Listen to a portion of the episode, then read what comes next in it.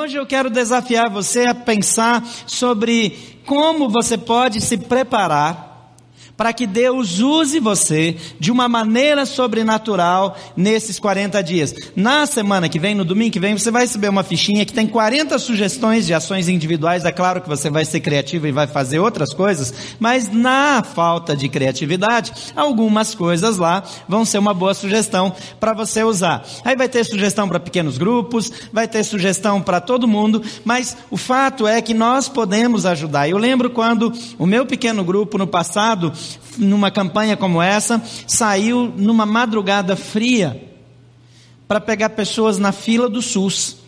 E elas estavam na fila do SUS para pegar uma ficha, para ter um direito, para pegar uma senha, para depois preencher uma ficha, para tentar uma vaga com um médico em algum horário daquela semana. Tinha gente lá com dor, tinha gente de idade, tinha gente bem pequena, criança, com frio. Naquela manhã tinha uma garoa e nós passamos na padaria e pegamos pão quentinho lá em São Paulo. As padarias abrem de madrugada, é uma beleza. Eu não queria trabalhar na padaria, mas é um negócio espetacular. E nós saímos assim com caixas de pão de queijo e aquela fumaça subia naquela manhã fria. E a gente tinha café, chocolate quente, café com leite e chá. E a gente ia com um copinho de isopor dando para as pessoas e elas estavam chocadas. No pequeno grupo, a gente gastou aí 5, 10 reais cada um, não foi nada demais. Mas as pessoas queriam saber por que você faz isso. Numa outra ação, nós fizemos um kit de perfumes e cremes e hidratantes e coisas bonitas e nós levamos numa rua onde tem centenas de prostitutas. E nós passamos a entregar aquelas lembrancinhas, aqueles presentes. E nós demos um livrinho junto, é, que o título é Você Não Está Aqui Por Acaso. E colocamos também um DVD de uma história, um filme sobre Maria Madalena. E nós fizemos aquele pacote mais bonito que as mulheres lá conseguiram fazer, eu nem ajudei para não atrapalhar. E, e nós então fomos para a rua. E quando nós servimos aquelas mulheres, algumas choraram. E eu lembro de uma dizendo assim: Eu nunca recebi um presente antes em toda a minha vida. Mas esse dia não saiu da minha mente, porque depois de várias paradas na rua Nelson Dávila, que chama lá onde nós estávamos, eu perdi uma pessoa que estava no meu carro. Eu pensei, pronto, mudou de ideia. É, foi fazer outra coisa. E era assim, um homem com algumas mulheres em cada carro, porque ia abordar meninas que, que, que estavam ali, então muitos homens era ruim, mas tinha que ter homens para ter segurança, porque tinha aqueles caras que ficam é, é, vigiando o trabalho ali, que iam chegando junto. E aí eu saí rodando é, com carro e voltei por todo o caminho que nós fizemos para ver se ela tinha ficado conversando com alguém. Na verdade, ela entrou num outro carro e foi embora. E eu fiquei sem saber. Mas eu passei de novo.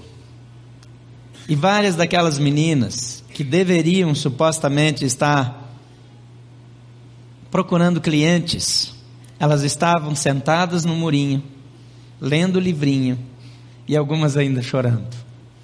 E até hoje, isso toca muito meu coração. Várias daquelas meninas passaram a frequentar a igreja, outras deixaram aquela vida, outras receberam ajuda para encontrar um emprego. Tem um trabalho como esse aqui em Brasília sendo feito por gente dessa igreja. E talvez seja um lugar que o seu pequeno grupo queira investir. Algumas pessoas vieram me falar de situações na estrutural e em outros lugares aqui onde tem pobreza e miséria extrema. E nós podemos chegar com um pequeno grupo num lugar desse, com profissionais de saúde, com médico, com dentista, com, com psicólogo, com advogado. Todo mundo tem uma pendência, tem uma dúvida jurídica e ajudar essas pessoas. Mas só fazer isso é bacana. Mas de fato, nós queremos mais do que isso. E eu quero conversar com você sobre arrumar a mesa para a visita de Deus. como obter o máximo dos 40 dias de comunidade. E eu quero usar um texto básico que eu não vou ler por ser longo, que é Êxodo capítulo 19. Eu gostaria que você anotasse aí, depois você lesse em casa, anota aí no seu celular, no iPad, ou se você ainda usa caneta esferográfica, que é uma ferramenta útil também em papel, você pode usar, anota aí. E depois você lê em casa, se você ainda tem aquela Bíblia mesmo, de verdade, pode usar aquela também, não é pecado, você não tem que ler a Bíblia só no celular, no iPad. Eu uso muito, né? Mas eu gosto de pegar aquela Bíblia também, riscar, fazer minhas anotações, então continue usando. Mas Êxodo, Êxodo 19, o versículo 17 diz: Moisés levou o povo para fora do acampamento, para encontrar-se com Deus. E eles ficaram ao pé do monte. Nesses 40 dias, que nós vamos começar a contar no domingo que vem, nessa campanha, nós queremos orar, trabalhar, servir, celebrar, sorrir, nos divertir e fazer isso tudo juntos, amando a Deus e amando as pessoas. O texto de Êxodo 19 tem um pano de fundo de 2 milhões de pessoas. Você imagina 2 milhões de pessoas parados diante de um monte com expectativa por algo que Deus vai fazer. Eu tenho orado nesses dias para que Deus nos use para fazer algo extraordinário através de uma ação coletiva. Porque quando nós fazemos sozinhos, tem um impacto, mas quando nós fazemos juntos, isso tem um poder extraordinário. E como nós não nos encontramos todos, a igreja é muito grande para caber nesse lugar, então nós vamos ter essa ação. Por que, que a gente precisa comprar uma Kombi? Gente, comprar uma Kombi é derrota, fala a verdade, conta para mim. Mas ocorre que toda hora tem uma doação para o Varjão. Inclusive, se você tem um móvel lá que você vai trocar, em vez de você largar na calçada, ou vender lá para aquela loja que vende móveis usados, você doa para o Varjão. Daqui uns dias vai ter uma Kombi para ir lá buscar. Que Kombi tem aquele negócio que tira os bancos todos, tem umas borboletas embaixo que, que parafusa assim para prender o banco. Quem já dirigiu o Kombi aqui? Levanta a mão. Quem nunca dirigiu uma Kombi? Gente, vocês não sabem o que é viver. Não, não, vocês não podem. Vocês não podem morrer sem experiência de dirigir uma Kombi. E eu só compro essa Kombi se tiver folga no volante. Porque Kombi que não tem folga no volante não é Kombi. Esse negócio de Kombi com, com volante justo não pode. Você tem que dar duas voltas para ela começar a fazer a curva. Essa é uma Kombi original. Agora você põe o banco de volta, você enche de criança. Você tira o banco, você tem um transporte ali e qualquer pessoa pode dirigir, até a Júnia. Pode, pode. Então, a gente resolve um problema, abençoa uma comunidade que de fato precisa. E não precisa aquelas carteiras especiais, aquele negócio todo. Mas eu queria pensar um pouco mais acerca dessas pessoas aqui com expectativa. Hoje eu quero convidar você a arrumar a casa para uma visita especial de Deus entre nós. Como é que você prepara a sua casa para a maior visita, para a visita mais importante da sua vida? Porque não é a pessoa mais famosa, a pessoa mais importante para você. Quem é a pessoa que, se fosse na sua casa, você ficaria uns três dias sem dormir, preocupado no que, que você vai fazer, como você vai fazer para agradar? Quais são as ações de preparação? Talvez limpar a casa, talvez jogar o lixo fora, fica ruim, né? Se as lixeiras estão cheias. Arrumar bem a casa, decorar, perfumar está disponível para o convidado.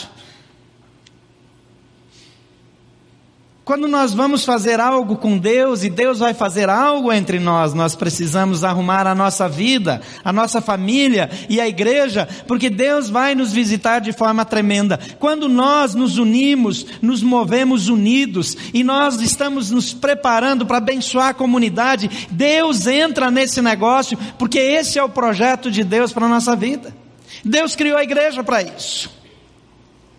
Em 2 Coríntios capítulo 7, versículo 3 diz: Porque vocês estão em nosso coração para juntos morrermos ou vivermos. Paulo está dizendo: vocês estão em nosso coração para juntos morrermos ou vivermos.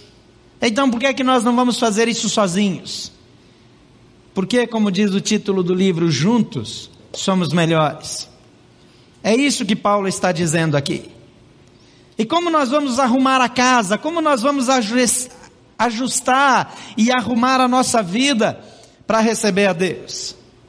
Em primeiro lugar, olhem para trás e lembrem-se da fidelidade de Deus. Em Êxodo 19, 4, Deus fala para o povo: Vocês viram o que fiz no Egito? E como os transportei sobre asas de águias e os trouxe para junto de mim? Deus está ajudando as pessoas a lembrarem do que aconteceu no passado. Algumas coisas da minha vida eu nunca vou esquecer. Alguns livramentos, livramento de acidentes graves, ou livramento quando minha filha de três anos cai do segundo andar de cabeça e bate num, num degrau. E depois de algumas horas ela está correndo e derrubando caixas e fazendo tudo o que sempre fazia. Quando uma das minhas filhas saiu da nossa casa, pequenininha ainda, e nós não sabíamos porque ela mal tinha aprendido a andar e nós morávamos ah, na rua, tinha uma rampa para descer para nossa casa, que nós descíamos de carro e a gente imaginava que ela não dava conta de subir a rampa. Daqui a pouco entra um senhor lá, uma pessoa com uma criança no colo, diz: "Essa criança aqui é de alguém?" É de alguém. Ele diz: Eu estava dando ré no prédio aí na frente, e no retrovisor eu vi uma molinha, era o cabelo dela pulando assim. E eu pensei: vai que tem uma criança aí embaixo. Livramentos que Deus nos dá, o que Deus já fez na nossa vida. Quando a gente olha de onde Deus nos tirou, do que Deus nos livrou, dos pecados que nós cometemos e Deus nos perdoou. E Deus está dizendo para o povo: olha para o Egito, lembra de onde eu tirei vocês da escravidão.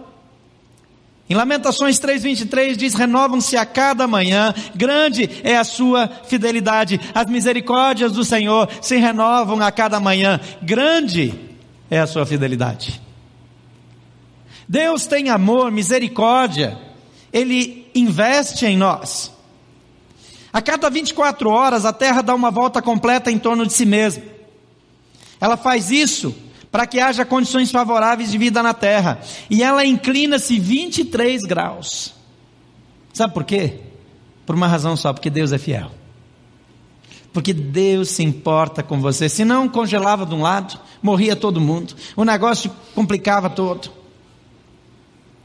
Deuteronômio capítulo 7, versículo 9 diz assim: Saibam, portanto, que o Senhor, o seu Deus é Deus, Ele é o Deus fiel, que mantém a aliança e a bondade por mil gerações daqueles que o amam e obedecem aos seus mandamentos. Então, queridos, olhem, decidam olhar para trás e lembrem-se da fidelidade de Deus. Em segundo lugar, olhem para frente e celebrem o futuro.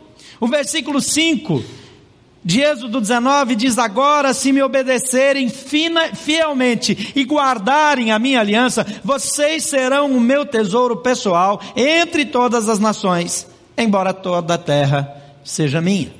Deus está dizendo para aqueles dois milhões de pessoas, dizendo: vocês serão o meu povo, a minha nação, a minha propriedade especial. Eu tenho planos de amor para vocês, e se vocês olharem para frente e confiarem em mim e seguirem os meus mandamentos, vocês serão meu tesouro especial. Então, fazendo isso, você será o tesouro especial de Deus. Em segundo lugar, você será um sacerdote escolhido. Em 1 Pedro 2,9 diz: Vocês, porém, são geração eleita, sacerdócio real, nação santa, povo exclusivo de Deus, para anunciar as grandezas daquele que os chamou das trevas para a sua maravilhosa luz. Mas o que é que isso quer dizer? Quando a Bíblia nos chama de sacerdotes, ela está usando um conceito do Velho Testamento, onde se entendia que os sacerdotes tinham acesso direto a Deus. O que ele está dizendo aqui é que você tem acesso direto a Deus. Você não precisa de mim, você não precisa de outras pessoas, você tem o Espírito Santo, você tem Jesus Cristo de Nazaré que te dão acesso direto a Deus Pai. Você não precisa nem de uma religião, você precisa desse relacionamento. Você tem acesso direto a Deus. Em Efésios 3,12 diz: por intermédio de quem temos livre acesso a Deus, em confiança pela fé nele. Segundo lugar, significa que os sacerdotes representam Deus diante das pessoas. Quando você vai fazer um ato de bondade, quando você vai compartilhar com alguém, quando você vai fazer alguém sorrir, quando você vai lá naquele hospital orar com alguém que está com dor, às vezes a gente acha que as pessoas não querem que a gente vá lá. É, de vez em quando, eu sou chamado para ir num hospital.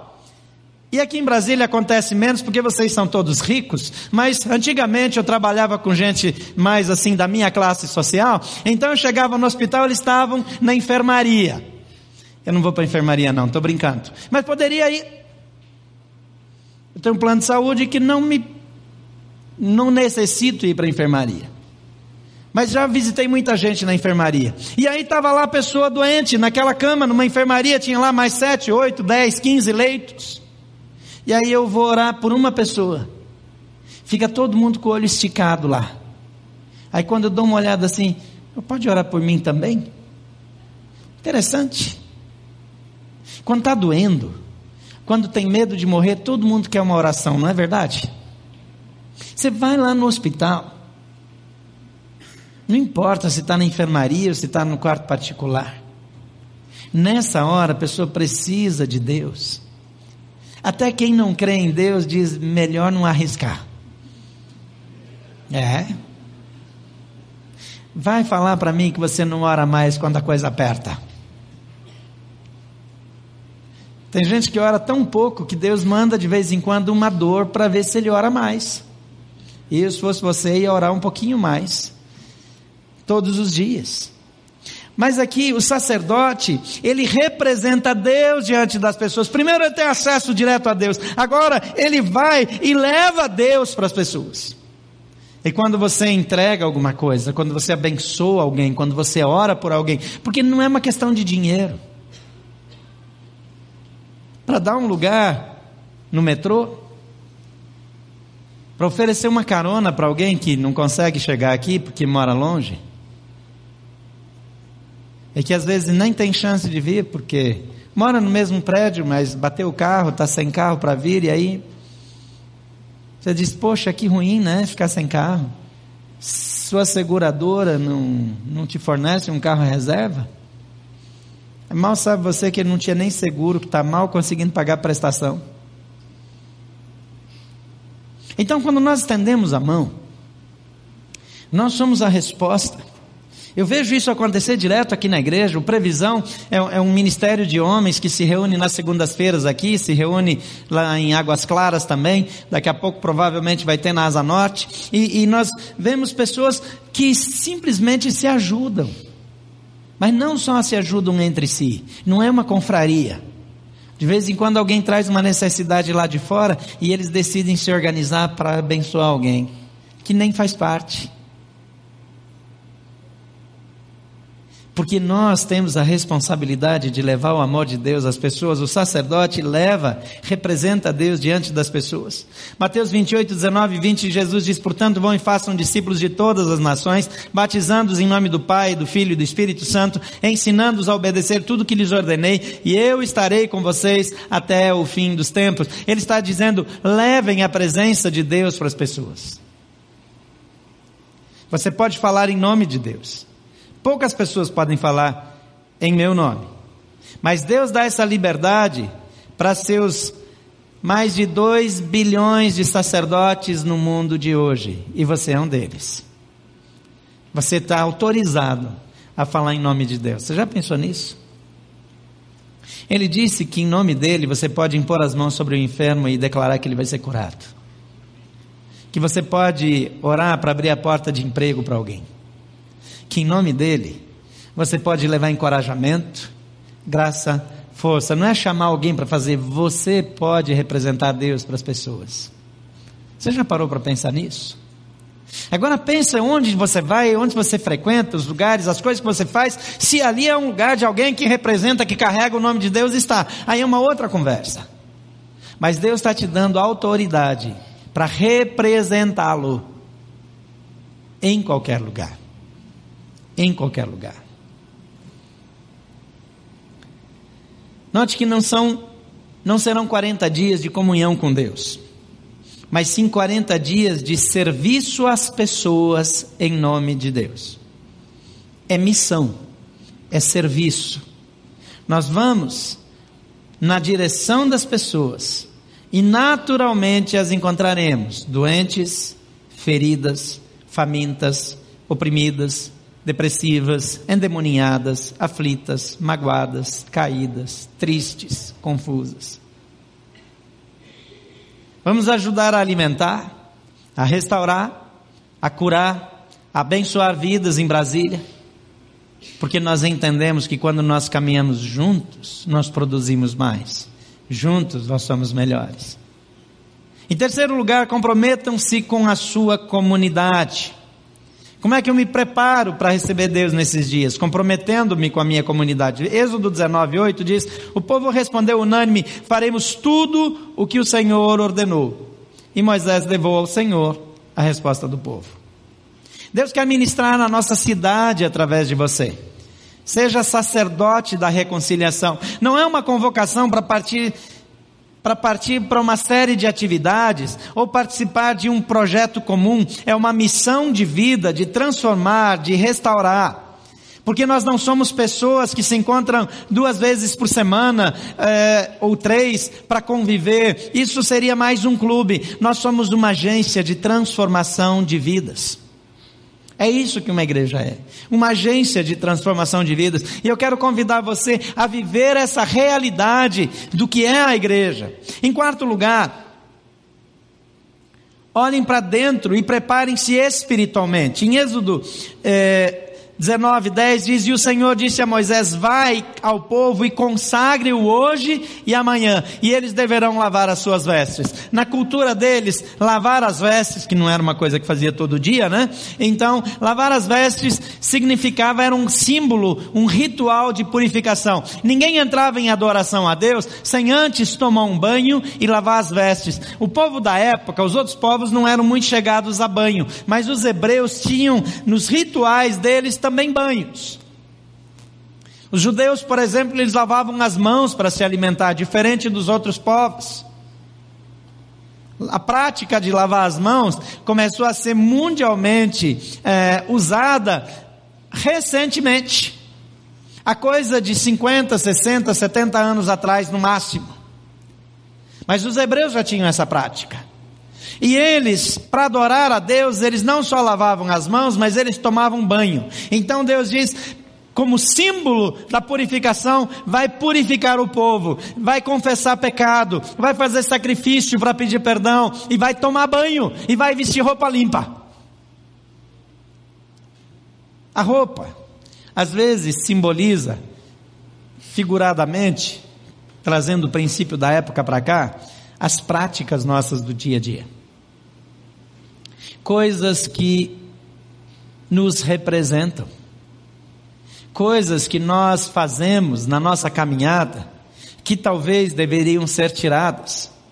Nós tivemos recentemente uma série de mensagens na parte da manhã chamada Retorno à Santidade. É isso que a Bíblia está dizendo aqui. Tirar as coisas que desagradam a Deus para me preparar para ser um instrumento de Deus. Qualquer pessoa pode fazer o bem para outro, mas não é qualquer pessoa que pode fazer o bem para o outro em nome de Deus, com o poder de Deus. Qualquer pessoa pode dar um prato de sopa, qualquer pessoa pode dar uma roupa, qualquer pessoa pode ajudar uma pessoa enferma, qualquer pessoa pode fazer uma visita no hospital, qualquer pessoa pode ajudar a comprar uma Kombi. Não é? Mas, gente, quando nós fazemos isso com Deus, nós estamos transformando vidas. É completamente diferente.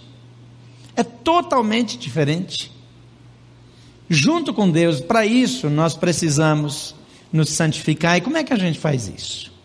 Primeiro, separe um tempo diário para Deus. Tenha tempo com Ele, ouça a sua voz. Segundo lugar, faça um inventário pessoal. Se você leu aquele livro Retorno à Santidade, é desse tipo de coisa que eu estou falando. Separe uma oferta especial. Não estou falando aqui de trazer dinheiro para a igreja, gente. Às vezes a gente fica muito focado ah, que tudo numa igreja tem a ver com dinheiro para os projetos da igreja. A minha oferta a Deus é um ato pessoal. Que nessa campanha vai ser transformado em ajuda ao próximo. Que não necessariamente é em dinheiro. Às vezes é o meu tempo, a minha dedicação, o meu cuidado. Eu viajei por alguns países com um amigo meu que ele ele era dono de uma rede de óticas e ele tinha um, ele é formado em optometria. Os oftalmologistas antigamente não gostavam muito da classe dos optometristas, porque eles meio que tiravam alguns clientes. Na minha opinião, tiram pouca coisa, porque ele só mede quanto você enxerga, ele não tem capacidade nem autorização para fazer diagnóstico, nada. Então ele vai lá, faz a, é, é, é, o, exame optométrico para ver que grau a lente você tem que usar. Isso ele sabia fazer muito bem, sabe até hoje. E ele foi para vários países comigo e ele fazia esse exame. E ele levava óculos de todo jeito para montar os óculos lá para já dar para a pessoa. Então a pessoa tinha uma miopia, ele, ele percebia a miopia, aí ele um dia vira para mim chorando, ele disse: "A gente precisa trazer um médico". Essas pessoas têm tantas doenças nos olhos, eu não posso fazer nada por elas, eu não posso nem dar um colírio, eu, eu, eu não sou médico, nós precisamos de alguém. Eu lembro que uma vez nós precisávamos ir embora e tinha uma fila esperando, mas a gente tinha que ir embora. E eu tive que botar ele para dentro do carro chorando, porque ele queria fazer mais por aquelas pessoas. O tempo passou, um homem bom como ele levou um golpe de um funcionário que ele investiu no funcionário e transformou ele em sócio. Eles tinham mais de 20 é, é, filiais. Ele ficou com duas. O sócio levou tudo. Depois disso, eu passei lá, ele foi comprar uma casa de alguém na confiança. E a pessoa meio picareta deu outro golpe nele. Era um amigo chegado, que não era amigo, era amigo da onça. E aí eu estou falando com ele, eu falei, e aí? Ele falou, que nós precisamos, Deus nos dá todo dia, a gente está recomeçando, daqui a pouco vai estar tá tudo bem de novo, e olha, eu quero ir de novo, eu quero ajudar, e se tiver um médico para ir junto, nós vamos ajudar, eu vou arrumar o material. Eu falei, de onde vem essa paixão? Não é uma questão de dinheiro. Quando ele tinha muito, ele estava fazendo, agora está quebrado, ele quer fazer também. Porque quando Deus nos move na direção das pessoas, nós queremos ajudar, nós queremos estender a mão. E quando nós tocamos na vida daquelas pessoas, algo sobrenatural de Deus acontece. Não é a gente, Deus faz através da gente. Isso é espetacular.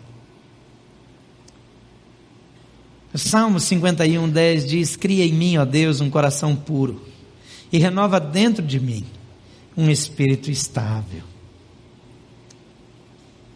Deuteronômio 4,7 diz: Pois que grande nação tem um Deus tão próximo como o Senhor, o nosso Deus, sempre que o invocamos. Eles estão dizendo quem é que tem um Deus que atende a oração como nós temos. Quem é que pode falar em nome de Deus como nós podemos? Quem é que pode tocar nas pessoas e elas serem curadas como nós tocamos, sendo que nós não temos nada que os outros não tenham? Nós temos o favor de Deus, a presença de Deus, o poder de Deus. Em quinto lugar, olhem para frente e preparem-se para encontrar-se com Deus. Em Êxodo 19, 17, diz assim: Moisés levou o povo para fora do acampamento para encontrar-se com Deus e eles ficaram ao pé do monte. Imagina, dois milhões de pessoas, dois milhões de pessoas, numa expectativa por Deus. Vendo-se o povo diante dos trovões e dos, dos relâmpagos, o som da trombeta, o monte fumegando, todos tremeram assustados e ficaram à distância. Versículo 18. Frequentemente os encontros com Deus, mais transformadores em nossa vida, são os que requerem que saiamos da nossa rotina, que saiamos do nosso conforto, que saiamos da nossa condição normal de vida. Deus impacta aquele povo para que eles se sintam amedrontados, assustados e prestem atenção no que Deus tem para fazer. Deus quer que você tenha um encontro especial, particular, intransferível com Ele nesses dias. Deus quer e pode e vai mudar a sua vida, se você assim o permitir. Vale a pena. Mais uma vez eu quero ler Deuteronômio 5, versículo 24. E vocês disseram: O Senhor, o nosso Deus, mostrou-nos a sua glória, a sua majestade, e nós ouvimos a sua voz, ainda dentro do fogo. Hoje vimos que Deus fala com o homem e que este ainda continua vivo. O Senhor, o nosso Deus, mostrou-nos a sua glória. Em situações em que aqueles que não creem, precisam olhar e olhar para nós e dizer: tem alguma coisa de Deus nesse povo, tem alguma coisa de Deus no meio dessa gente, tem alguma coisa aí, porque não é possível fazer o que eles fazem, viver como eles vivem, se Deus não estiver com eles. Em Lucas capítulo 10, versículo 1 diz: Depois disso, o Senhor designou outros setenta e dois e os enviou dois a dois diante dele a todas as cidades e lugares para onde estavam prestes a ir.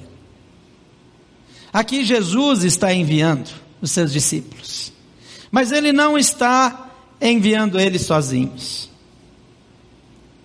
Tem algumas verdades espirituais nesse versículo, quero mencionar rapidamente. Primeiro, você está oficialmente em missão o Senhor o designou. Em segundo lugar, você não deve ir sozinho. Aqui diz que ele os enviou dois a dois. A missão está diante de nós. É um desafio que está diante de nós. É uma missão nova, uma missão pioneira. Então nós não vamos só fazer coisas que sempre foram feitas, nós vamos fazer de um jeito novo. E essa missão é globalizada, é para todas as cidades, para todos os lugares. Êxodo 19, 8. O povo respondeu unânime: faremos tudo o que o Senhor ordenou. Deus espera de nós que nós digamos: Ok, Senhor, o Senhor nos deu tanto, nós estamos prontos a repartir amor, a estender a mão, a fazer diferença em todos os lugares. Você está pronto para obedecer a Deus nessa noite? Mais alguém está pronto para obedecer a Deus nessa noite? Amém. Às vezes a gente fica achando que é algo muito complexo. Eu quero desafiar você a de alguma maneira se envolver. Nós vamos falar muito sobre isso. Nós vamos ter algumas semanas. Nós vamos ter uma caminhada conjunta. Mas nós vamos viver os melhores dias desse ano. Talvez alguns vão viver algumas das melhores experiências da sua vida. Porque andar com Deus faz absolutamente toda a diferença. Deus me escolheu. Deus escolheu você. Deus nos atrai para um movimento de transformação da nossa comunidade. E o instrumento de Deus é você, sou eu e você. Se você está num pequeno grupo, você vai ter oportunidade de servir no seu pequeno grupo. Se você está no ministério, você vai ter oportunidade de fazer isso no seu ministério. Se você não está nem no ministério, nem num pequeno grupo, além de ter oportunidade de entrar num pequeno grupo ou no ministério, você tem oportunidade de fazer isso com a sua casa, com a sua família. Junte-se com algum amigo, igual o Assis está fazendo, chama dois ou três, cinco, seis e vamos lá. E nós vamos ajudar você. Mas você é desafiado não a dar alguma coisa para alguém mas a ser um instrumento de Deus Permitir que Deus use a sua vida para tocar a vida de alguém. E você vai ver a diferença. Quantas vezes nós já ajudamos alguém e não deu em nada? E você vai perceber a diferença quando você faz em conjunto e quando você faz em nome de Deus. Vamos juntos? Amém? Amém? Fecha seus olhos, eu quero orar por você. Eu quero fazer duas orações. Eu quero orar por você que vai se dispor a nesses dias a ser um instrumento especial de Deus. Eu creio que isso vai mudar a sua vida para sempre. Mas eu também quero orar por você que até gosta da ideia mas que de fato não tem um relacionamento pessoal com Deus. Talvez você é alguém que de vez em quando vá numa igreja, talvez nessa igreja, talvez em outra. Talvez de vez em quando assista algum programa desse tipo na televisão. Talvez de vez em quando você liga, sintoniza na internet e nos acompanha pela internet ou acompanha algum outro. Mas Deus sempre começa comigo, sempre começa com você. Para que eu tenha poder de Deus para tocar as vidas, o poder de Deus tem que tocar a minha vida. A minha vida primeiro. E quando Ele toca a minha vida, eu sou instrumento dele para tocar a vida dos outros. Você já foi tocado por Deus. Jesus Cristo já faz parte da sua vida, você já tem um relacionamento pessoal com Ele. A Bíblia diz que se nós quisermos, nós podemos ter esse relacionamento com Ele, simplesmente convidando Jesus para entrar na nossa vida e mudar a nossa história. E a gente tem que fazer uma declaração mais ou menos como essa. Eu quero que você repita comigo, você que nos acompanha pela internet, repita aí também onde você está. Diga: Senhor Jesus, eu creio em Ti, creio que Tu és o Filho de Deus. Eu confesso que tenho vivido por minha própria conta mas nessa noite, eu decido entregar a minha vida ao Senhor. E eu te recebo como meu Senhor e meu Salvador. Por favor, perdoa os meus pecados. E me envia o teu Espírito Santo para que habite em mim e me guie para um relacionamento de amor contigo. Em nome de Jesus. A Bíblia diz que quando você faz essa oração, Jesus Cristo envia o Espírito Santo para habitar em você. Eu quero orar para que isso aconteça na sua vida. E se você quer que eu inclua você nessa oração, levante uma de suas mãos e deixe sua mão erguida durante a oração. Se você está em casa, levante a sua mão. Eu não vou ver, mas Deus vai ver. Ele está olhando para você. Mantenha sua mão erguida durante toda a oração, Pai querido todas as mãos erguidas nesse auditório e todas as mãos erguidas ao redor do mundo por gente que nos acompanha pela internet. São pessoas dizendo: Sim, Jesus, eu quero o teu toque na minha vida, para que através da minha vida eu também possa tocar outras pessoas e falar em teu nome em qualquer lugar que eu for. Espírito Santo de Deus, entra nessas vidas agora, transforma, dá direção, graça, salvação, cura, visão. Enche do teu poder, da tua autoridade e que a perfeita vida de Jesus seja revelada à vida dos seus filhos agora mesmo, em nome de Jesus. Pode baixar sua mão. E agora eu quero orar por você que quer ser instrumento de Deus nesses dias e se deixar usar de um modo novo por Deus. Você pode dizer isso do seu jeito para Deus nesse momento, com seus olhos fechados para não se distrair. Mentalmente diga: Senhor, é comigo, eu quero ser teu instrumento. Pai, muitos de nós aqui também que nos acompanham, estão dizendo que querem ser teu instrumento. Nessa noite eu peço que o Senhor renove a tua unção e o teu poder sobre a vida deles. Que eles sejam tocados com a graça do alto. Que eles sejam transformados pelo teu poder. Que eles sejam cheios de autoridade, de criatividade e que juntos nós possamos fazer algo que glorifique o teu nome e abençoe pessoas. Ajuda-nos a nos movermos como família e a sermos instrumento teu para a glória do teu nome. Em nome de Jesus. Amém.